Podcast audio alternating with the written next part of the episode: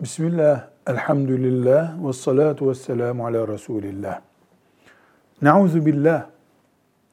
Rabbim sonumuzu hayır eylesin. Halimizi ıslah eylesin. Zina hayatın normalleri haline geldi. Ummadığı kişiden ummadığı yerlerde zina pozisyonuyla karşılaşabiliyor insanlar. Birisinin zina ettiğini gören bunu ihbar etmeli midir?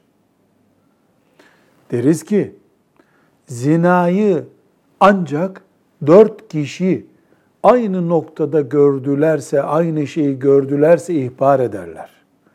Bir kişi, iki kişi, üç kişi ihbar ettiği zaman bu onun vebali durumuna dönüşebilir. İhbarcı ceza alabilir. Dini açıdan tabi söylüyoruz. Bu nedenle zina yaptı diye birisine haber verecek şekilde bir ayrıntıya girmek de bir risktir. Böyle şeylerin görüleceği ortamlarda bulunmamak lazım. Görülünce de meseleyi ikiye ayırıyoruz.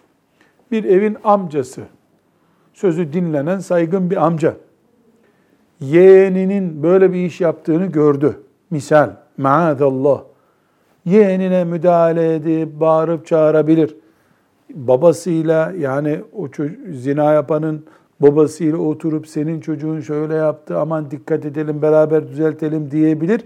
Eğer aile içindeki ağırlığı bunu kaldıracaksa, bunun dışındaki zinayı görenin ihbarı olduğu gibi risktir.